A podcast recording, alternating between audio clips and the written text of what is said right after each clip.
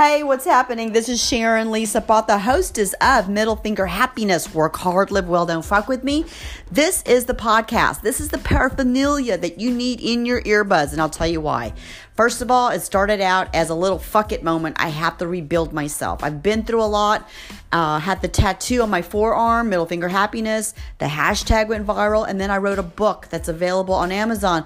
But more importantly, I love to share stories, not only my own, but other human beings who have had to rebuild themselves, have had to rebuild their own shit, whether they were an entrepreneur or they work for a great organization. And you and you get that aha moment of like, okay, if they've done it, I can do it. So we're gonna help each other by you getting your own ass lit on fire because I can't light your own ass on fire. You have to do it, but you can definitely get inspired. Tune in. Take care. Peace out.